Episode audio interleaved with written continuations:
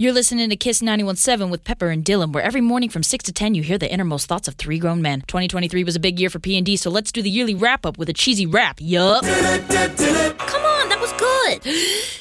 Dylan kicked off the year with a new favorite color green, entered the scene, and blue was in the gutter. In the month of Feb, the guys felt bad for the lonely, but the Robbie Fund couldn't afford a pony, so speed dating began. But Robbie didn't get with the program. Pepper began a war with all those who wear coats indoors. Brian Bomber showed his skills, unlike Pepper's Buffalo Bills. P&D's sidewalk sale became April's holy grail. Rollerblading to A and Dub, Robbie dropped it like it was hot in the club. Pat won the race, and now Robbie wears a brace. Edmonton's longest slip and slide brought back some station pride. Chip Chat came back for Pepper's missing cat, but don't worry, Karma got him back. Pepper's accident arrived at any location, even on vacation. Dylan shouted his love for a breakfast dog. This served as an epilogue. Robbie sold out on the QE2, even grabbed some extra pickles too. Dylan's birthday surprise worked out film wise, but a Chicago dog quickly became a soggy log. After all the miles it was carried, we soon found out Pepper was never married. Secret Sound began and made us do a collective head slam. Robbie was people's choice, making him Goodwill's thrifting voice. But we made it through September with a day to remember. The goodbye summer, hello fall, Connor Vol. How can we forget this was Pat's last day? Who ghosted Pepper's hairdresser without a second word to say?